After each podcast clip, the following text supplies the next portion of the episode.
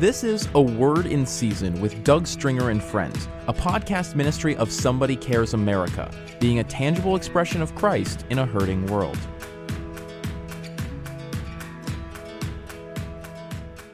Welcome back to A Word in Season. You know, I was talking to Dr. Jody Caracosta, the vice president of our ministries, and we were talking about the importance of God's planned reset in our lives. You know, when we forget our computer password for some indispensable app or we think our information has been compromised, we can ask for it to be reset. And after a series of questions, sometimes an image verification, and maybe updating various contact information, you enter your new password and off you go again. Some apps and websites make you reset your password ever so often to keep your information secure. In the Old Testament, God laid out planned reset for his people every year. It starts with the Jewish New Year and consisted of Rosh Hashanah. 10 days of repentance and ended with Yom Kippur, also referred to as the days of awe. Observed in the fall, it was a time of reflection, repentance, cleansing, and celebration of God's goodness. God specifically set aside this time every year for His people to reset their lives and relationship with Him. If beliefs or character of His people have been compromised, or they've gotten off track, these days of awe provide an opportunity to stop, listen to God, remember His Word, and get right with Him again. As Christians, we're not under the law, of course, but the principles God reveals through the law are important to understand and incorporate into our lives today. You see, the Israelites celebrated these days of awe beginning with Rosh Hashanah and ending with Yom Kippur or the Day of Atonement. The observance included several offerings designed to reset their hearts, get their hearts in order, and their minds in order for the year ahead. At the beginning and end of this period, the people were instructed to make a burnt offering, a meal offering, and a sin offering, as outlined in the book of Leviticus. And they all point to Jesus. Perhaps you've never realized the entire Bible is about Jesus, even the meticulous descriptions of sacrifices in the book of Leviticus.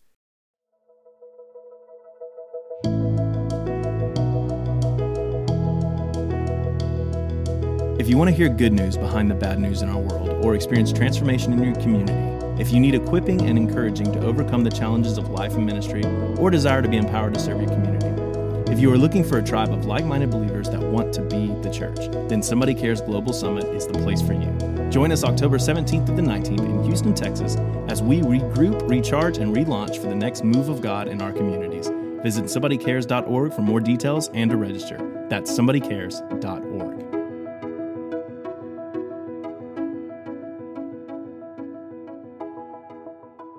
Since these days of awe are about bringing us into right relationship with the Lord, it's important that we understand the principles behind these offerings.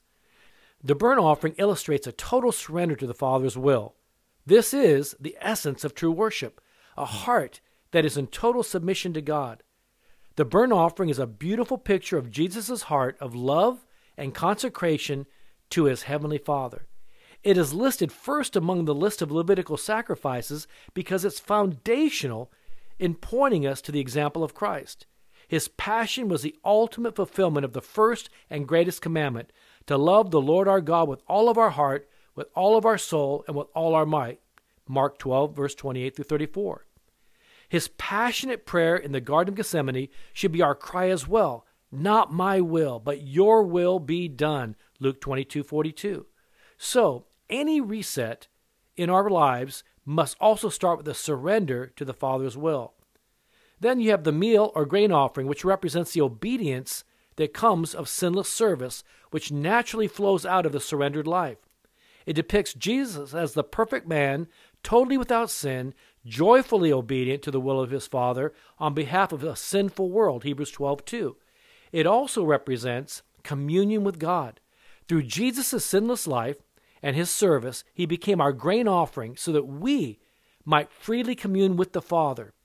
This too is essential if we are to live a life pleasing to God and be in a right relationship with him. You see, the sin offering typified Jesus as the guilt substitute for our sins. He and He alone is our guilt bearer. As our sin offering, Jesus paid a debt which He did not owe because we owed a debt we could not pay. As we reset our lives through repentance, it is important to realize that Jesus took away our guilt and paid our penalty. which is death. Romans 6, verse 23. In Christ, we have received not only forgiveness, but the very righteousness of God in Christ Jesus. If you see this, and you truly see this, you will want to shout, Hallelujah, praise the Lord. Once the Israelites had reset their relationship with God, they were also instructed to make peace with one another. As a Christian, we also need to make peace with fellow believers, crossing our racial, denominational, and generational lines to meet at the cross of Christ together. Many Christians use the days of awe as an opportunity to reflect on their relationship with God and with one another. They set aside time to seek God as King David did in Psalms 139 and verse 23 through 24, praying this Search me, O God, and know my heart. Try me and know my anxieties, and see if there is any wicked way in me, and lead me in the way everlasting. We too can do this at any time. But if you have not done so recently, this season is an excellent time to reset our lives, take personal reflection, to regroup, recalibrate in all of our relationships, first with God and then with one another, so we can move forward. In 2019, Rosh Hashanah begins the evening of September 30th through sundown of October 1st, and the days of awe end on Yom Kippur, October 9th. But prior to that is the Hebrew month of Elul, which literally means house cleaning. It is a time of preparation for the holy days in Jewish tradition, but it's also a great time of spiritual house cleansing, an outward symbolic gesture of inward spiritual cleansing and reflection. In 2019, Elul begins at sundown on August 30th and ends with Rosh Hashanah. It's a great time to do some spiritual house cleaning, both personally and corporately.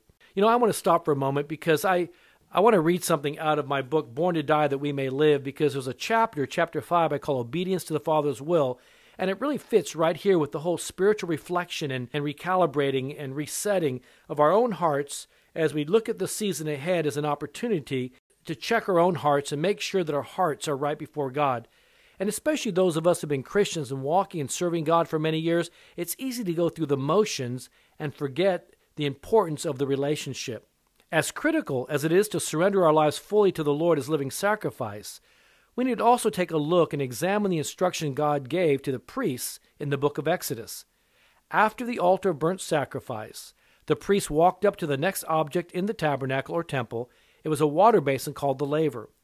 Exodus 38 8 says, He made the laver of bronze and its base of bronze from the bronze mirrors of the serving women who assembled at the door of the tabernacle of meeting. Exodus 40, verse 7 says, And you shall set the laver between the tabernacle of meeting and the altar, and put water in it. At this laver of water, the priests washed their hands and feet, symbolizing the washing away of sins. The laver also typifies water baptism. This is a fitting progression, for after we totally surrender our lives to the Lord, or, or total surrender to God's will, we follow Him in water baptism, like the laver.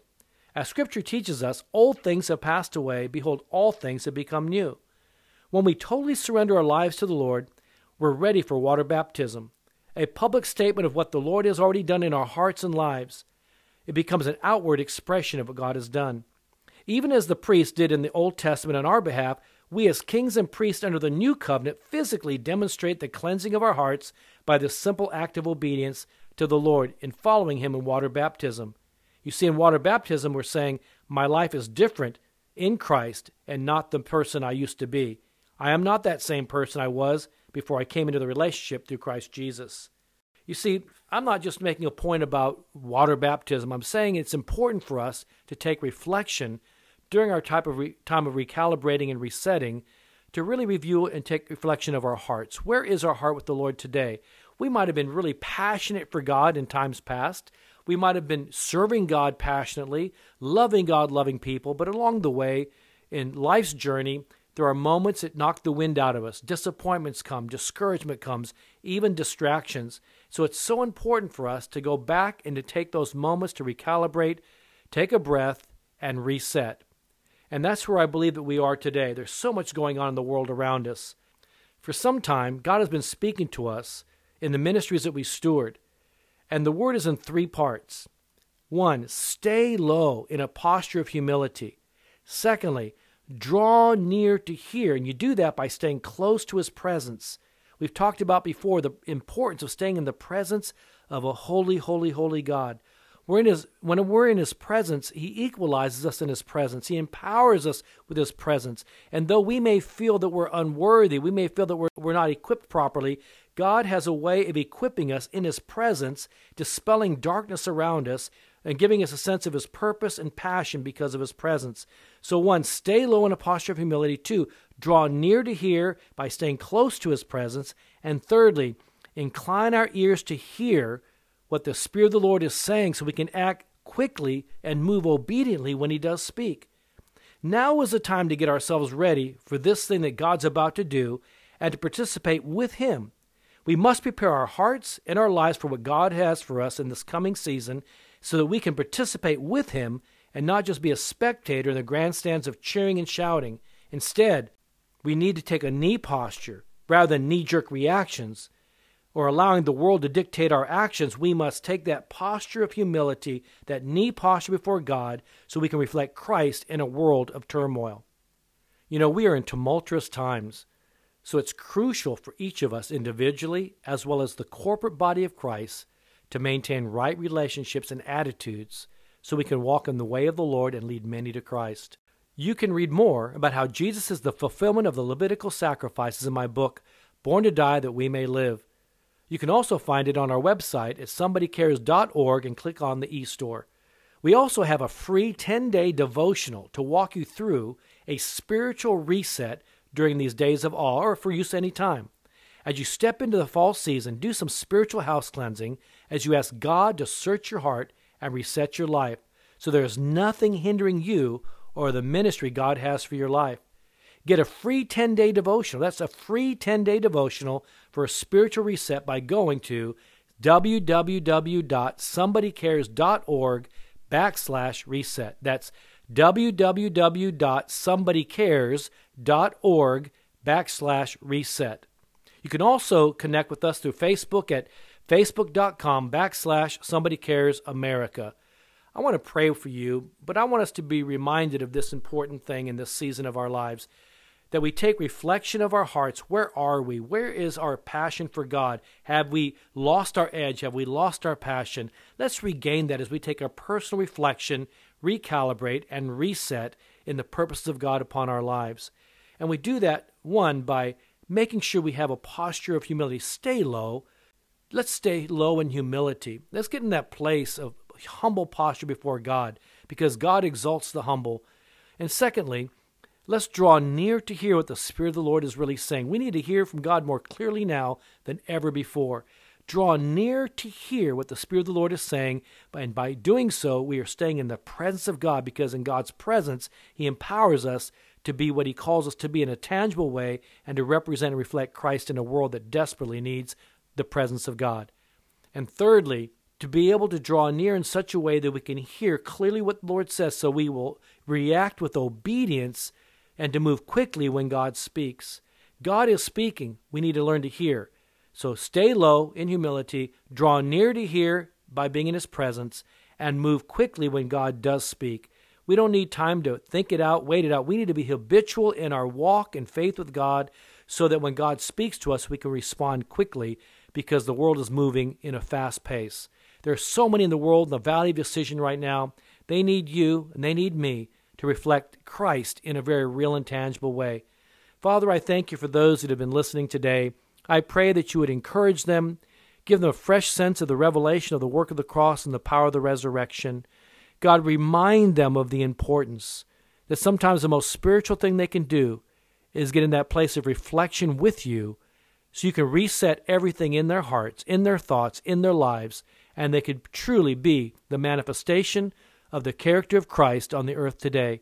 God, I pray that you would give us all a fresh revelation of who you are, and that you would give us a fresh passion for the things of God and a heart of compassion for the world around us. Help us to be that fragrance in the presence of a world that seems to be going out of control.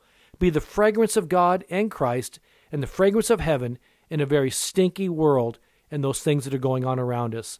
Bless each and every one, Lord. I pray right now for a fresh anointing fresh revelation, and renewed strength in Jesus' name. Amen.